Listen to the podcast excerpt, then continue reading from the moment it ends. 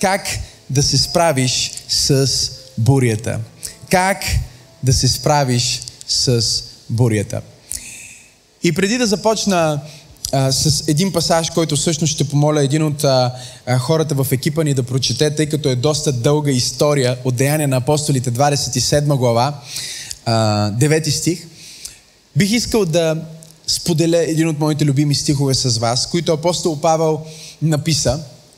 Този стих е а, основа на моя живот. Този стих е, може да се каже, а, мото, а, едно от, а, от тези неща, към които аз се връщам пак и пак и пак а, в живота си. Римляни 8 глава, 28 стих и там се казва, но знаем, апостол Павел пише това вдъхновено от Светия Дух и казва, но знаем, че всичко съдейства за добро, всичко съдейства за добро, на онези, които обичат Бога, които са призовани според Неговото намерение.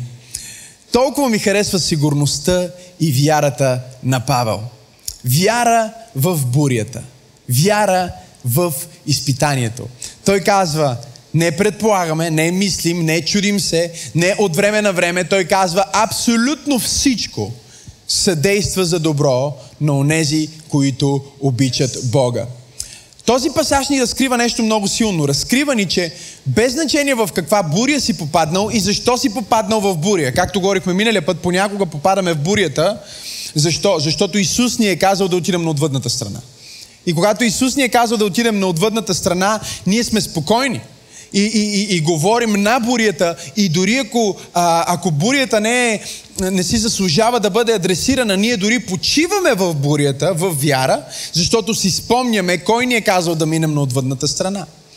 Същевременно има бури, които създаваме в живота си всеки път, когато прибързано а, предприемем решение, всеки път, когато изпреварим Божия план за живота си и всеки път, когато действаме в нашата човешка сила, отричайки се от Божията сила или не смятайки Божието присъствие в нашия живот. И сега апостол Павел казва тези думи, които са много важни. Те са приложими за всяка буря, приложими за всяка трудност, приложими за абсолютно всяко обстоятелство в живота ни. Той казва, знаем, че всичко, всичко означава всичко. Той не казва някои неща, той не казва някои бури, той казва всичко, това означава всеки вид буря. Създадена от теб буря ще съдейства за твое добро. Създадена от дявола буря ще съдейства за твое добро. Допусната от Бог буря ще съдейства за твое добро. Но вижте какво е, какво е условието. Той казва всичко съдейства за добро на онези, които обичат Бога. И ако бурята идва за нещо в живота ти, бурята идва за да те накара да не обичаш Бога. Бурята идва за да удари твоето посвещение към Бог и да изпита твоята любов към Бог.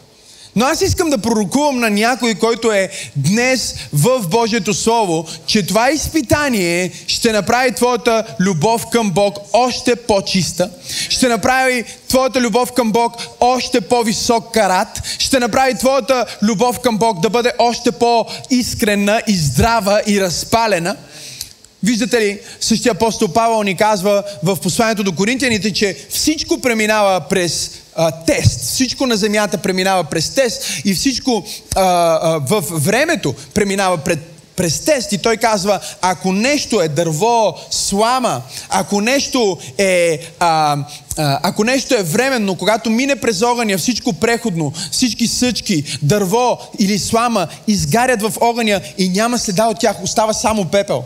Но същевременно той казва, че когато злато или сребро или скъпоценни камъни минат през огъня, те не изчезват, а се пречистват. И апостол Павел продължава в а, 8 глава на Римляни и той казва, знаем, че всичко работи за пречистването. Всичко работи за усъвършенстването, всичко, всичко работи за рафинирането и по-голямото благословение и по-великото откровение на онези, които обичат Бога. И в бурята, обстоятелството, трудността, предизвикателството за нас много често е да продължаваме да разпалваме нашата любов към Исус и да продължаваме да изливаме нашата любов към Исус. И всеки път, когато някой а, декларира нещо такова, както апостол Павел декларира това в 8 глава на Римляни, след това е изпитан на базата на това, което казва. Не знам дали вие сте го забелязали във вашия живот. Аз със сигурност съм го забелязал в моя живот, но човек винаги се изпитва. Библията го казва, човек се изпитва с това, което се хвали. И проблема на проповедниците, знаете ли какъв е? А, жена ми затова не иска много често да проповядва, защото тя знае, че проповедниците са най-изпитваните хора. Защото ние сме онези, които трябва да се хвалят с всичко. в един смисъл, ние трябва да проповядваме пълния съвет на Бога, цялото слово на Бога, а Библията казва, че човек се изпитва с това, което говори, с това, което се хвали, така че ние сме изпитани с всичко. Говорих с един мой приятел и той казва, братле, разбираш ли, а, правихме семейен семинар, той е служител, казва, правихме семейен семинар и беше толкова хубаво. И като свърши семейния семинар, и като почнахме с жена ми едни караници, от години не сме се карали по този начин. Вика, просто всичко, за което говориш, е изпитано. Така беше изпитано това, за което апостол Павел говори? 27 глава на Деяния на апостолите и ще помоля Дени да бъдеш така добра да четеш от 9 стих и а, заедно с всички светии, които а, слушат Словото, ще можем наистина да се насладим на един а, дълъг пасаж до края на главата. От 9 стих надолу готови четем. Но тъй като загубихме там доста време и плаването ставаше вече опасно, а и постът беше вече минал, Павел ги съветваше с думите Мъже, виждам, че плаването ще бъде с опасности и големи щети, mm-hmm. не само за товара и за кораба, но и за живота ни. Прочети още веднъж 10 стих, важно е да го чуем. С думите, мъже, думите, мъже, виждам, че плаването ще бъде с опасности и големи щети, не само за товара и за кораба, но, но и за живота ни. Мгм. Продължаваме. Но стотникът се доверяваше повече на кормчията и на собственика на кораба, отколкото на думите на Павел. И понеже пристанището не беше удобно за презимуване, повечето изказаха мнение да продължат плаването и да отидат да презимуват, ако е възможно, в Финик. Критско пристанище, разположено срещу югозападния и северозападния вятър. И като задуха лек южен вятър, те помислиха, че са успели в намерението си. Вдигнаха котва и заплаваха край брега на Крит. Понякога за известно време изглежда като че всичко ще е окей. И преди големите бури в живота има затишие. Продължи да четеш. Скоро обаче от към острова се вдигна бурен вятър, наричан Евроклидон. Някои бури, между другото, си имат име. И не трябва да си оплашен, ако твоята буря име, име, защото днес аз ще ти покажа как да имаш вяра в бурята и да преодолееш бурята. Продължаваме. Корабът бе тъй грабнат, че не можеше да устои на вятъра и ние се оставихме да ни носят вълните. И понесени зад едно островче, наричано Клавда, едва можахме да удържим спасителната лодка. След като я вдигнаха, използваха въжета, за да, опаш, за да опашат кораба отдолу. А понеже се бояха да не заседнат при сирта, свиха платната и тъй се носеха. На другия ден бяхме силно тласкани от бурята и започнаха да изхвърлят товара, а на третия ние сами с ръцете си изхвърлихме корабните принадлежности. Но понеже доста дни не се виждаше нито слънце, нито звезди, а е бушуваше силна буря, вече изчезваше всяка надежда да се спасим. След като дълго време не бяха яли, Павел застана сред тях и каза, братя, трябваше да ме послушате и да не тръгваме открит. Тогава щяхме да избегнем тези опасности и щети. А сега ви съветвам да запазите спокойствие, защото никой от вас няма да загине, а само корабът. Но ще ми се яви ангел от Бога, на когото принадлежа и на когото служа и каза, не бой се, Павле, ти трябва да застанеш пред императора. И ето Господ ти подари всички тези, които плават с тебе. Затова, братя, запазете спокойствие, защото вярвам на Бог, че ще стане тъй, както ми беше речено. Ние трябва да бъдем изхвърлени на някой остров. Когато вече 14-та нощ се носехме по Адриатическо море, към полунощ моряците усетиха, че се приближават до някаква земя. Измериха дълбочината и откриха, че е 20 растега. Отидоха малко по-нататък, измериха пак и откриха 15 растега.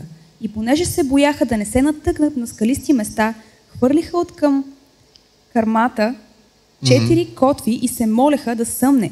Но когато моряците под предлог, че ще спукат котва от към носа, спуснаха спасителната лодка в морето и поискаха да избягат от кораба, Павел каза на стотника и на войниците, ако те не останат на кораба, вие не може да се спасите.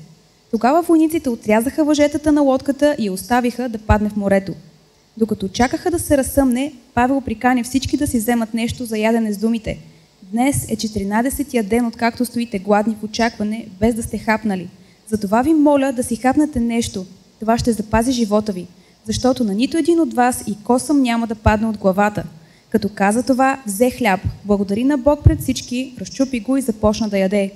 Тогава mm-hmm. всички се успокоиха и също ядоха. А общо на кораба бяхме 276 души. Цяла църква. И като се нахраниха, изхвърлиха житото в морето, за да олекне корабът. Когато се съмна, земята им се видя непозната, но съгледаха един залив крайбрежна плитчина, към която решиха, ако могат да тласнат кораба. Затова отвързаха котвите и ги пуснаха да паднат в морето. После разхлабиха въжетата на кормилните весла, разпънаха малкото платно по вятъра и взеха посока към крайбрежието. Но налетяха на място, където морето биеше от двете страни и там корабът заседна. Носът се заби и остана неподвижен, а силните вълни се разбиваха в задната част. Тогава войниците се наговориха да избият затворниците, за да не би някой да преплува до брега и да избяга. Стотникът обаче, понеже искаше да спаси Павел, попречи на тяхното намерение и заповяда онези, които знаят да плуват, първи да скочат и да достигнат брега, а пък останалите, кои на дъски, кои на други корабни отломки. И така всички се спасиха на сушата. Вау! Не е ли изключително богато Божието Слово?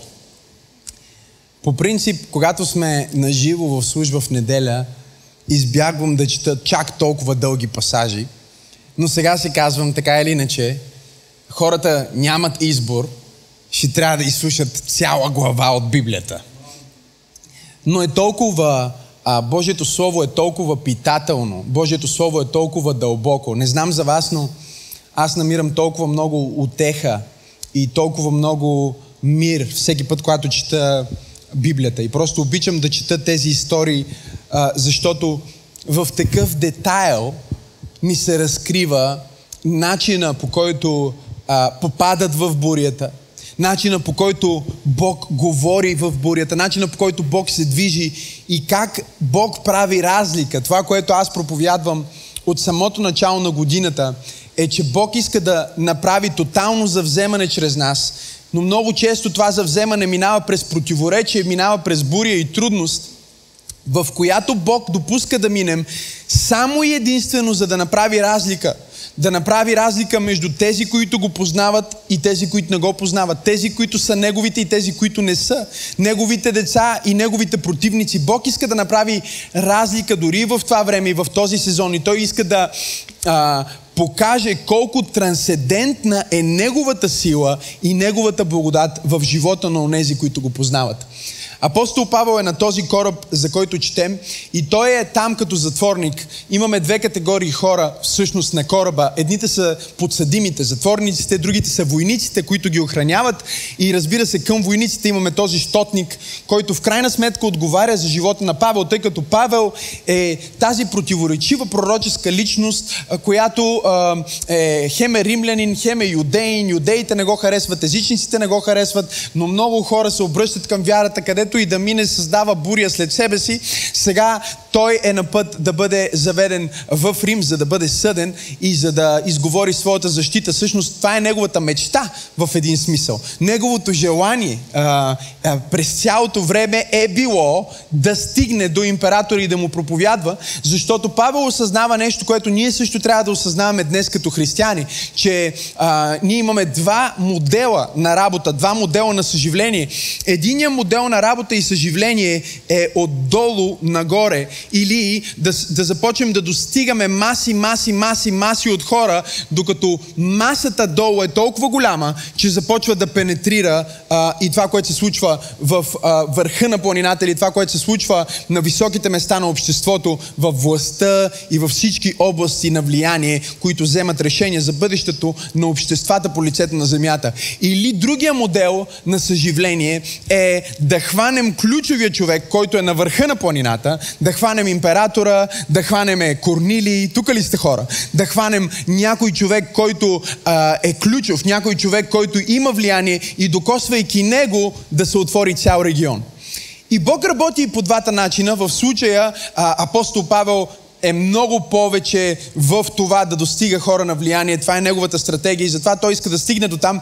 Със сигурност той дори не предполага, че пътя към неговата мечта ще го преведе през буря. И това е което става в нашия живот много често.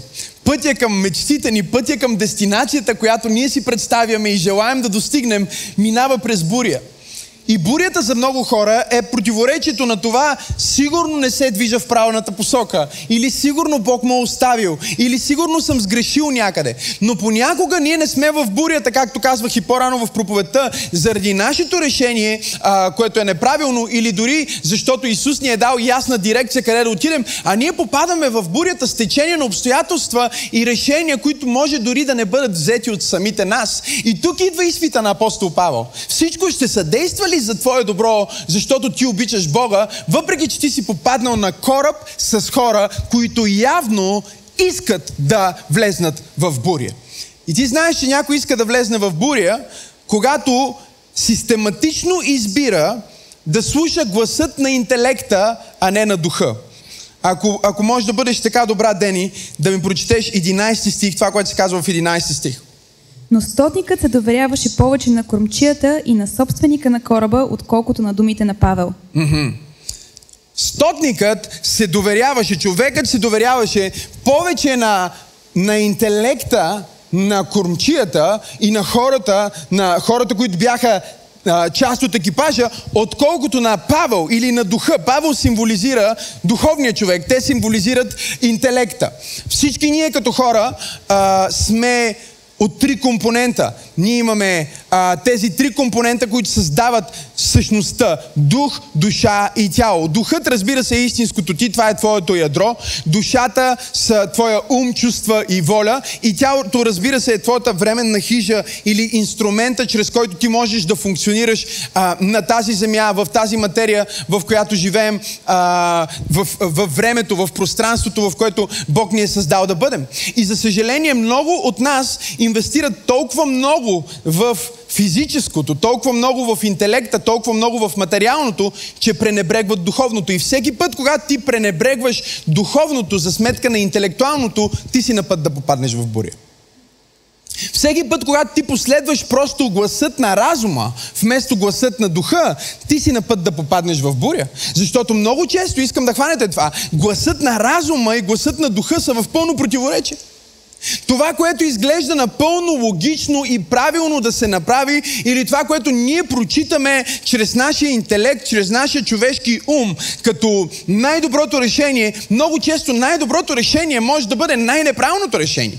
Библията казва, всички пътища на човека са прави в собствените му очи, но Бог претегля духа. Бог претегля духовете. Бог претегля дали ти можеш да вземаш решения на базата на твоя дух или всичко, което правиш, е, че взимаш решения на базата на твоя интелект. Ако ти си движен от интелект, ти ще пропуснеш много от нещата, които Бог прави в живота ти в различните сезони, защото ти ще се опитваш да ги анализираш с ума си и ще пропуснеш това, което духът ти открива, което всъщност е причината, което всъщност е корена, което всъщност е идеята на на Бог за всяко обстоятелство в твоя живот има божествена идея и стратегия за прослава.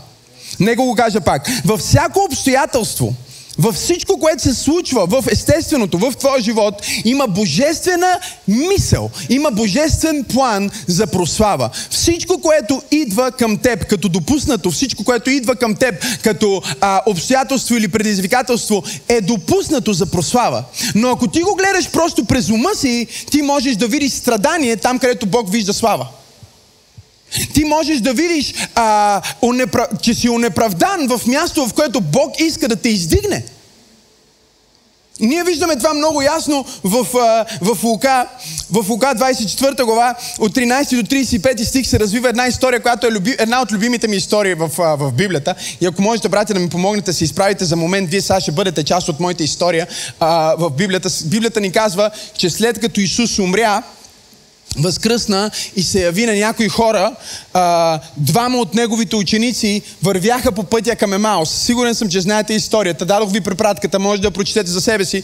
Но тези двамата а, кълпазани, те са били с Исус дълго време, видяли са всички чудеса и знамения и сега те си върват по пътя и Библията казва, те разсъждаваха. Чуйте, те работиха с кое? С главите си, работиха с ума си, работиха с интелекта. И с интелекта, Библията казва, те разсъждаваха и разискваха за това, което се е случило. И слушайте какво си говорят те. Те си върват много бавно. Окей? Okay? Върват си бавно. Върват бавно и си говорят. Ма много бавно върват. Да, много бавно, защото сцената ни свършва, после трябва вървите на обратно. Те си върват бавно и по едно време, докато си върват и си говорят за всички неща, които се случили в Иерусалим, Библията ни казва, внезапно Исус започна да върви с тях. Казва, е, момчета, за какво си говори? Те казват, о, а, ти, ти, какъв, кой си ти? Ти, ти лут ли си, бе, човек? Ти единствен ли си чужденец? Исус казва, защо? За, за какво говори? Те казват, не си, ти чужденец ли си? Не си ли чувал за Исус Христос от Назарет? Как Бог беше с него, с сила и с слава. И ние си мислихме, че Той е Месията. Той пострада и умря, а сега дори някои говорят, че е възкръснал от мъртвите. Ние влагахме толкова много надежда в Него и си върват и се оплакват и Исус върви с тях. Защото когато ти оперираш само в твой интелект, Исус може да от теб и ти да не го знаеш. Бог може да е на пътя и ти да не го видиш. Бог може да разговаря с тебе и ти да помислиш, че той е чужденец. Те погледнаха Исус и му казаха, само ти ли си чужденец, който нищо не знае? И вървяха по този дълъг път и Исус започна да им, да им говори и вижте, Той започна да им разкрива през всички писания за това как е трябвало Месията да пострада и да умре и на третия ден да възкръсне. И въпреки, че Той им говореше през всички писания, те все още взимаха писанията с главите си, а не в духа си. И когато ти взимаш писанието само в главата ти, а не в духа ти, ти няма да имаш разкритие на това кой Исус е в живота ти. Ти ще имаш теоретично познаване на Исус. Ти ще имаш умствена вяра в Исус, но ти няма да имаш сърдечната вяра и разпознаване на Исус във всяко обстоятелство на твоя живот.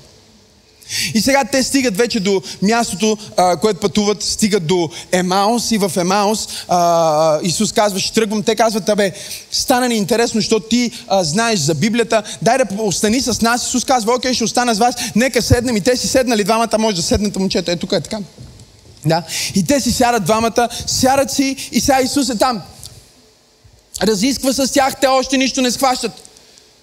До момента, в който чуете, Библията ни казва, Исус каза, окей, нека да разчупим хляб, нека да ядем. И когато взе хляба, двете неща, които ще те преведат от интелекта в духа и ще те преведат от това да функционираш просто като мозък, в това да функционираш като дух – Нека да направя една бележка за всички християни, които ще вземат това извън контекст и ще а, кажат, че да си християнин означава да бъдеш глупав или да не бъдеш интелигентен или че интелектът е противен на Божието Слово. Не! Интелектът е нещо чудесно, докато е покорен на Божия дух. Тоест, когато ние ставаме част от Божието семейство, идваме в църквата и живеем живота си, ние не оставяме интелекта извън а, църквата, нали? Ние, ние не си оставяме главите извън църквата и влизаме само с а, духа си. Ние влизаме в църквата, Библията казва, покланяй се на Бог, обичай Бог с цялата си сила, нали така? С цялата си любов и с всичкия си ум също. Така че Бог иска да го обичаш дори и с главата ти. Но що се отнася до вземането на решение и водителството на Бог, водителството на Бог никога не е в главата ти, водителството на Бог винаги е в духа ти. И когато ти го уловиш първо в духа ти, тогава подчиненият ти ум може да разбере това, което Бог прави в ситуацията. Но как да починим ума си? Ето го начина, по който ние може да станем силни в духа. Библията ни казва, Исус благодари първо, Той се помоли. Ако не искаш да попадаш в буря, аз мисля, че трябва да започнеш да се молиш повече.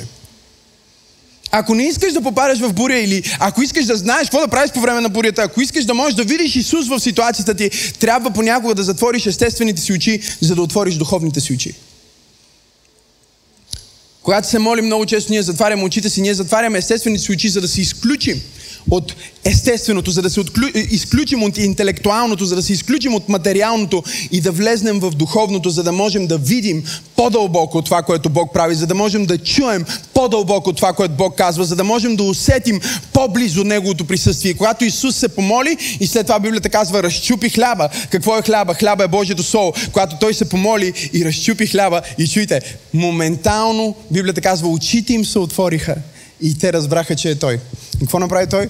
По най- най-любимото ми нещо в Исуса е понякога, когато прави такива неща. Точно разбраха, че е Той. Библията казва и Той изчезна от погледа им. Изчезна от погледа им. И те продължиха да си говорят, може да се върнете, благодаря ви. Те продължиха да си говорят, тези двама братя, и си казваха, не горяха ли сърцата вътре в нас, когато ни говорише? Ходихме колко километра с него. Не горяха ли сърцата? Как как е възможно да пропуснем Исус? Как е възможно? Един му казва, да бе, ти си луд, даже му каза, че е чужденец. Ти погледна Исус и му каза, че е чужденец и започва да говориш на Исус за Исус, като че не познава Исус. Говори ми за объркване. Не горяха ли сърцата в нас, когато Той беше с нас? Не горяха сърцата, горяха ни умовете. Библията казва, те предпочетоха, чуйте, стотника предпочете да се довери на интелекта. Той предпочете да се довери на това, което хората казват. Той предпочете да се довери на това, което новините казват, а не да чуе това, което Божия човек му казва. Не да чуе това, което Божието Слово му казва. Но аз съм дошъл да проповядвам на някой днес в църква пробуждане и да ти кажа, че ние не сме само хора на интелект, ние сме хора на дух. Ние не сме хора само на мисъл, ние сме хора на молитва. Ние не сме хора само на новини, ние сме хора на Божиите новини и Божието Слово. И ние знаем как да влезнем в нещо по-висше и нещо по-силно, нещо, което е отвъд естественото и затова се нарича свръх естествено. И ние можем да вземем решения, които понякога по-човешки да изглеждат нелогични, но всъщност да бъдат директно от Логоса, директно от Словото и директно от волята на Бог. Ако не искаш да попадаш в буря, ако искаш да излезеш от бурята, трябва да се научиш да се доверяваш повече на твоя дух, отколкото на твоя интелект. Трябва да се научиш да храниш твоя дух. В този момент на криза, в този момент на изпитание, за някои християни е време да се сетят, да хранат своя дух. Да из... Вижте, ние трябва да, да, да бъдем преливащи с Слово. Ние трябва да бъдем преливащи с дух. Ние трябва да бъдем преливащи с присъствие. Ако ще се справим с тъмнината, която покрива лицето на земята в последното време, ние трябва да бъдем хора, които не са просто хора на логиката, не са хора само на интелекта, а са хора на Божия Божия логос, на Божието Слово и на Божията интелигентност. Най-висшата интелигентност е духовната интелигентност. Да бъдеш духовно чувствителен. Вижте какво каза апостол Павел. Искам да го фанете. Апостол Павел каза, предвиждам. Чуйте това. Той каза, предвиждам, предвиждам, предвиждам. Има предвиждане, което идва за хората, които са духовни. Има предвиждане за хората, които са духовно силни. Има предвиждане за хората, които се движат повече от духа си, отколкото от ума си. Те могат могат да видят няколко хода напред. Аз искам да пророкувам на някой, който гледа тази проповед, че дявола няма да те хване неподготвен, защото ти ще предвидиш неща. Бог ще ти открие идните неща. Исус каза, когато аз си тръгна, ще е добре за вас, защото аз ще изпратя Святия Дух. И едно от нещата, които Святия Дух ще направи в живота на всички християни, е, че Святия Дух ще ви открие идните неща. Той ще ви открие идните неща. Той ще ви открие бъдещето. И знаете ли колко много хора днес говорят за бъдеще на базата на интелект, колко много хора днес говорят а, за бъдеще на базата на това, което са прочели в интернет или на това, което виждат по новините. О, слава на Бога, аз съм дошъл да пророкувам и да декларирам на някой, че ние не виждаме бъдещето както света го вижда, ние виждаме бъдещето както духа го казва и както духа го показва в нашите сърца. И нека да ти кажа нещо за бъдещето. Бъдещето е добро, бъдещето е светло, бъдещето е благословено и това ще премине. Бог е на наша страна. Ние няма да гледаме на нещата само естествено, ние ще гледаме на нещата духовно и ще видим възможности в възпиращите ни неща. Ние ще видим благословения в битката и ние ще видим милост в всички мърсоти, които света се опитва да изпрати към нас. Аз говоря на някой, който днес казва достатъчно, стига толкова съм се движил само от главата ми, време е да се движа от вътрешния компас, който имам в духа си. Честно, колко битки бихме си спестили и колко бури бихме си спестили, ако слушахме духа? Колко пъти сме попадали в окото на бурята, защото сме се движили от тук, а не от тук. Защото сме търсили логиката и сме търсили това, което света казва и сме търсили това, което пише в интернет. След това ядат плодовете на това нещо. Уникално е. Хората, някой го боли главата и първото нещо, което прави, не е да се движи като дух, а е да се движи като интелект. Но понеже ние всички имаме, чуйте, ние всички имаме различен коефициент на интелигентност. Всички имаме различно IQ. За някой неговото IQ може дори, ако имаш много високо IQ, може дори да прилича на истината и пак да не е истината. Но дори когато не ти стига IQ, винаги можеш да влезеш в Google и да получиш малко информация и да се обогатиш. И затова какво правят хората? Боли го а, а, от дясната страна, тук надолу, под, под ребрата. И какво прави? Влиза в, в Google и пише, какво означава, ако те боли от дясната страна, тук под ребрата? Сигурен съм, че някой е правил това. Няма да питам хората на сцената, защото ще стане фатално. Но съм сигурен, че има хора, които са сърчвали в Google. Дали излиза ти някаква пъпчица тук на врата и пишеш какво означава, ако ти излезе пъпка на врата от дясната страна, точно под тук. И ти се отваря Беге мама.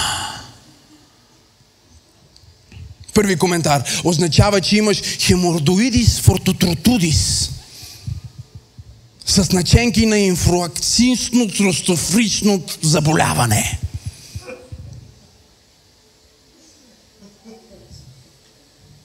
Хората са толкова чувствителни към телата си, толкова добре запознати с телата си. Ела за малко, ела за малко, емо. Знам, че трябва по принцип да сме под карантина. Бог ми прощава за това. Разбирате ли? И усещаме в телата си веднага.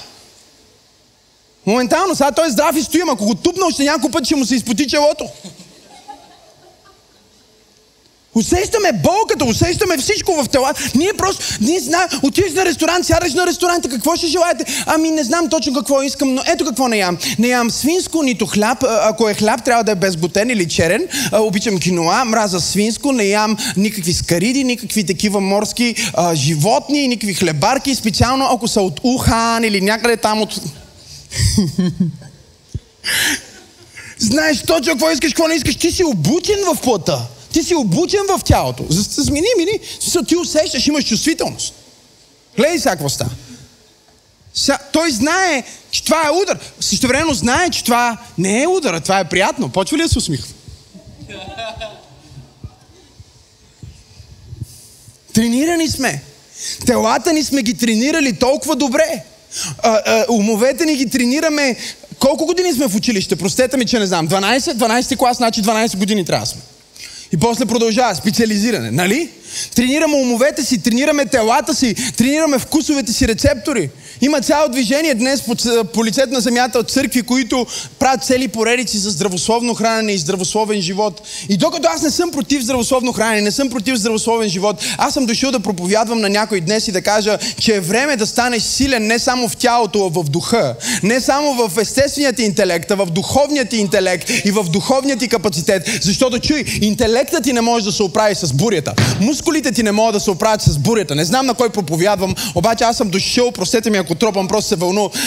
Естествените ти способности няма да могат да те извадят от бурята. Когато попаднем в бурята, всички имаме нужда от един Павел, който има видения. Не знам дали има хора в църквата. Всички имаме нужда от, а, всички имаме нужда от един Павел, който може да каже, нощеска ми се яви ангел. Какво ти се яви? Ангел? Искаш да кажеш, че ти не виждаш само с тия очи и не чувстваш само с това тяло и нямаш само то естествен стомах, а имаш духовен стомах, можеш да сетиш? Искаш да кажеш, че ти си развил някакви духовни рецептори, ти си развил някакви духовни възприятия до място, в което ти можеш да предвидиш. Аз искам да ти пророкувам и да ти кажа, че в духа ти ще предвидиш. Но ти няма да предвидиш просто злото, ти няма да предвидиш просто негативното, а ти ще предвидиш възможностите в кризата, ти ще предвидиш благословенията в изпитанията, ти ще предвидиш това, което Бог иска да извърши чрез тебе точно в този сезон. Втората причина, поради която те попаднаха в бурята, е много ясна. Тя се вижда в 12 стих. Ако можеш да прочетеш за мен, 12 стих е много силен. Вижте какво казвам. И понеже пристанището не беше удобно за презимуване, повечето изказаха мнение да продължат плаването и да отидат да презимуват, ако е възможно, в Финик. Забележете какво се случва. Казва, понеже пристанището, искам да чуете това, Венци, ако може да ми помогнеш. Пристанището не беше удобно и затова сметнаха, че щом не е удобно, чуйте това, щом не е удобно, значи не е сигурно. И това е мисленето на много християни. Ако не е удобно, значи тук не е сигурно. Ако не е удобно, значи това не е Божията воля за мен. Ако не е удобно, значи не трябва да бъда тук. Нали? Не ми е удобно да давам дарение, затова не ми е удобно да давам десятък, не ми е удобно да се моля. Те са научили как да им е удобно, а не знаят, че всъщност твоето неудобство много често е нещото, което те пази от това да попаднеш в бурята. Защото докато ти си в неудобство, чуй, ти си точно там, където Бог иска да бъдеш. В неудобство ти си флексабилен, в неудобство ти си чувствителен и в неудобство ти си ти през цялото време духовният ти радар е включен. През цялото време духът ти работи, за да разбере какво Бог прави в момента, какво Бог казва в момента, как Бог се движи в момента. Аз съм дошъл да проповядвам на някого в църква пробуждане и да кажа, че Бог е в твоето неудобство. Бог се движи в твоето неудобство. И понякога областите и моментите в твоя живот, които изглеждат най-неудобни, всъщност са моментите и областите, които имат най-високо ниво на сигурност, защото точно там ти казваш, Господи, аз разчитам на теб в тази ситуация. Ти нямаше да си наживо и да слушаш тази проповед днес, най-вероятно, ако беше в перфектно удобство. Неудобството те води на колене. Неудобството те, те прави да бъдеш по-чувствителен, да бъдеш по-проницателен, да бъдеш внимателен с разпределянето на ресурсите ти, с разпределянето на енергията ти. Неудобството те държи в едно състояние, в което дявола не може да те удари и дявола не може да те победи. Много хора се провалят точно защото влизат в удобство. Чуйте, когато ти си в неудобство, през цялото време духовният ти гард е вдигнат. През цялото време ти си на, на висока чувствителност, ти си внимателен с кой разговарям, с какъв дух този човек идва при мен. Защо мисля тия неща, които си мисля? Защо сънувах с нощи това? Ти си през цялото време гарда ти е вдигнат. В момента, в който ти влезнеш в удобен сезон, в момента, в който ти влезеш в удобство, ставаш, ставаш отворена мишена. Ставаш отворена мишена, ти просто казваш, о да, отпускам се и просто сега аз си търся моето удобство. Много хора живеят живота си в бурята, защото те търсят своето естествено удобство, без да осъзнават, че твоето удобство е мястото, в което ти деградираш, а твоето неудобство е мястото, в което Бог те прави да прогресираш.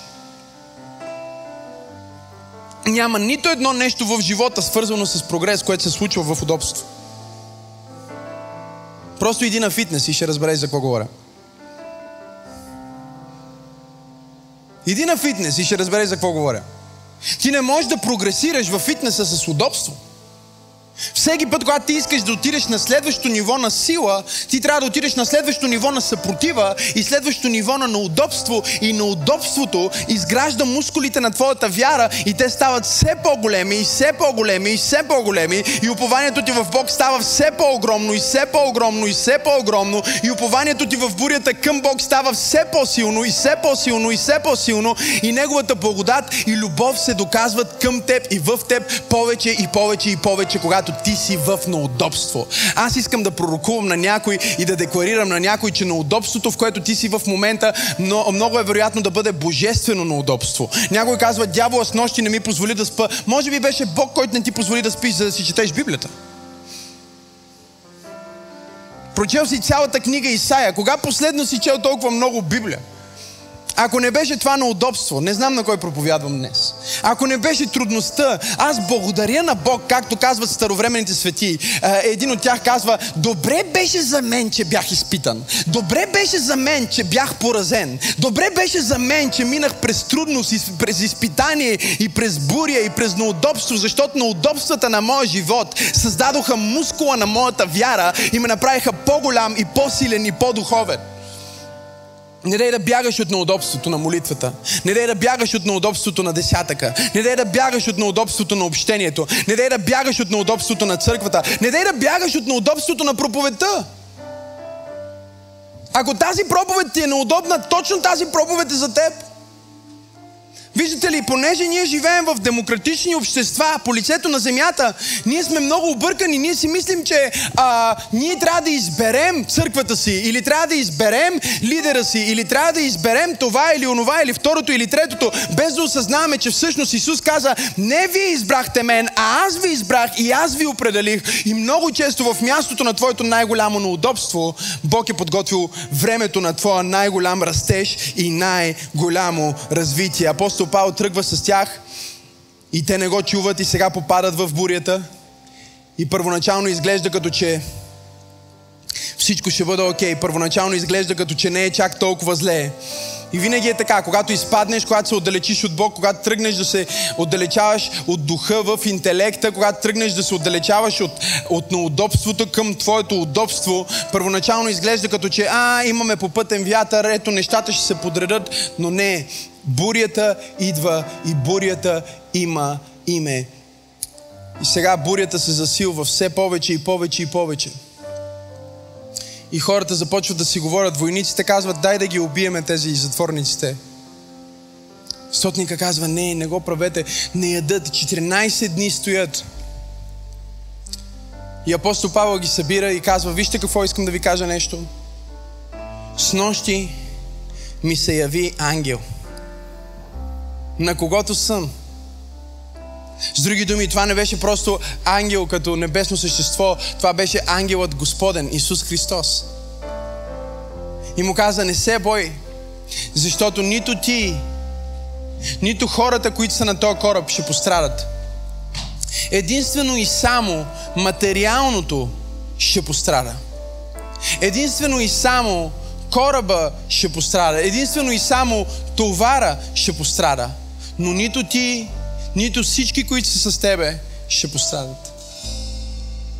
И е много интересно, защото в първата част на пасажа ние четем, че апостол Павел им каза, ако тръгнем по този път, виждам, че всички ще умрем.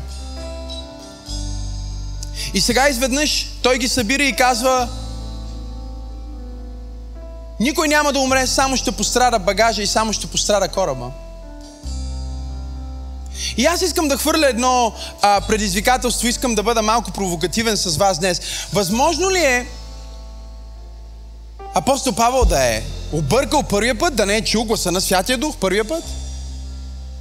Когато казва всички ще загинем?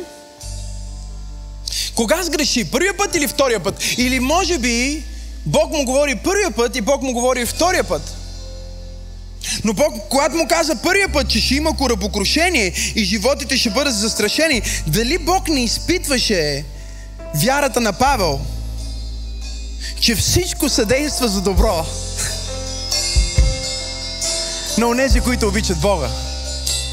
Дали Бог не го изпитваше, че той ще, ще, ще порогае, че той ще се отрече или ще се опита да избяга дали той ще може, чуй, дали той ще може да остане и да понесе някакви последствия, за които дори няма отговорност и да се довери, че дори когато всичко се обърква и дори когато целият кораб потъва и всички умират, Бог може да направи дори това да съдейства за мое добро.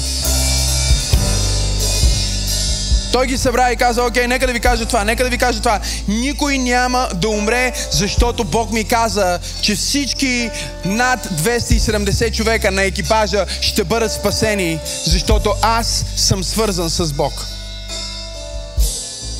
О, не знам на кой пророкувам днес, не знам на кой проповядвам днес. Но е много важно, докато си в бурята, да се огледаш кой е в лодката на твоя живот кой, с кой си в лодката. И когато говоря с кой, вече не говоря само за Божието присъствие, а говоря специфично за хората, които са в твоя живот. От едната страна на Библията, в Стария Завет, имаме история за един човек, който бяга от Божия призив. И внезапно става буря.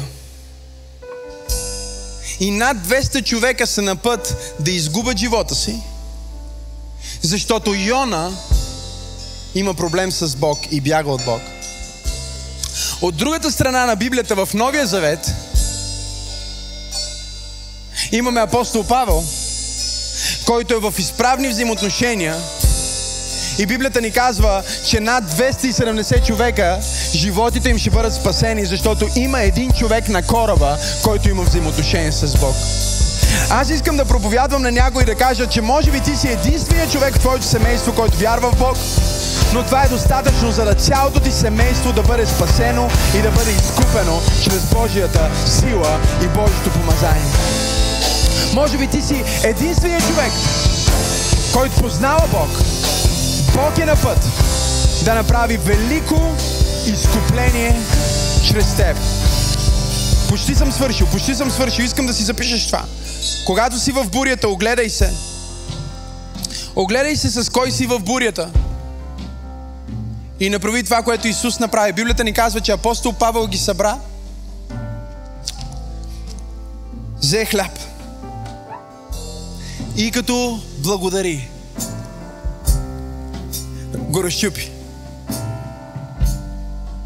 И каза, яще, радвайте се, нахранете се. И това говори на теб точно сега в твоята буря. Бурята не е време да спреш да четеш Библията. Бурята не е време да спреш да се молиш. Бурята не е време да спреш да се храниш с вяра. Не, нахрани твоята вяра и убий твоите съмнения от глад.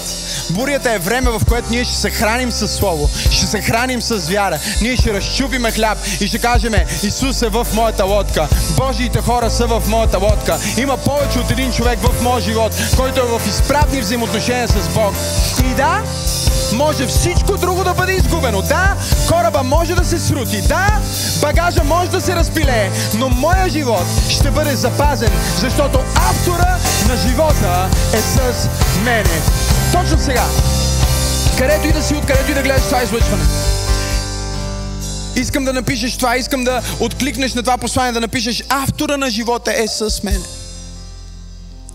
Аз ще се нахраня с Неговото Слово в бурята, аз ще прекарам време с Него в бурята, защото Той ще се погрижи аз да стигна до крайната дестинация.